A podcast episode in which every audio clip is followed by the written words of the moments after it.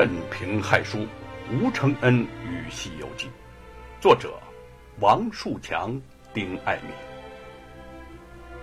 前边儿咱们把吴承恩与《西游记》是怎么回事儿，简单的介绍了一下。这一回咱们就说说这吴承恩到底是怎么，他就写成了这部世界名著《西游记》的。第一章。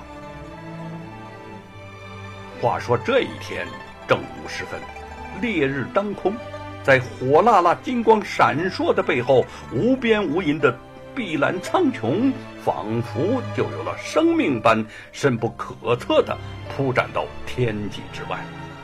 突然，这天地间传出一声低低沉闷的轰隆隆的声音，伴随着这响声，天地开始隐隐的震动。大团大团的云彩从天边迅速的奔涌而来，原本明朗朗的万里晴空，顿时就变得灰暗阴寒。大地上充满了令人不安的压抑气息。这轰隆声越来越盛，地动山摇的震动是越来越强烈。一道霹雳闪过之后，浓厚的云团在不住的。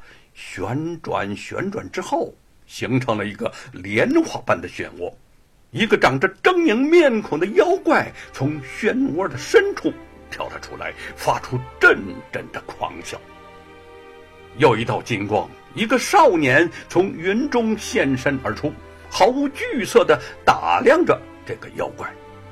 少年大约十三四岁，面上犹带稚气，模样算不上英俊。一双眼睛却忽闪忽闪的灵动异常，这一人一妖对视片刻，便各扬兵刃，厮扎在一块儿。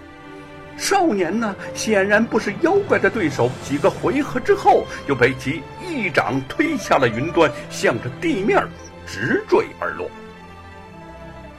五色的云彩在身边变幻不定，叠至地面，这少年才发现。深州的景物已同天空迥然不同了，这是一座树木郁葱、花果遍地的大山，山顶溪流清澈流过，汇合成一条喷出溅玉的白练瀑布飞泻而下。瀑布的上方一块平滑如镜的石壁上，书写着三个大字：“水帘洞”。在。温暖和煦的阳光照射下，那瀑布旁还斜斜地挂上了一条美不胜收的彩虹，让人只疑来到了红尘仙境。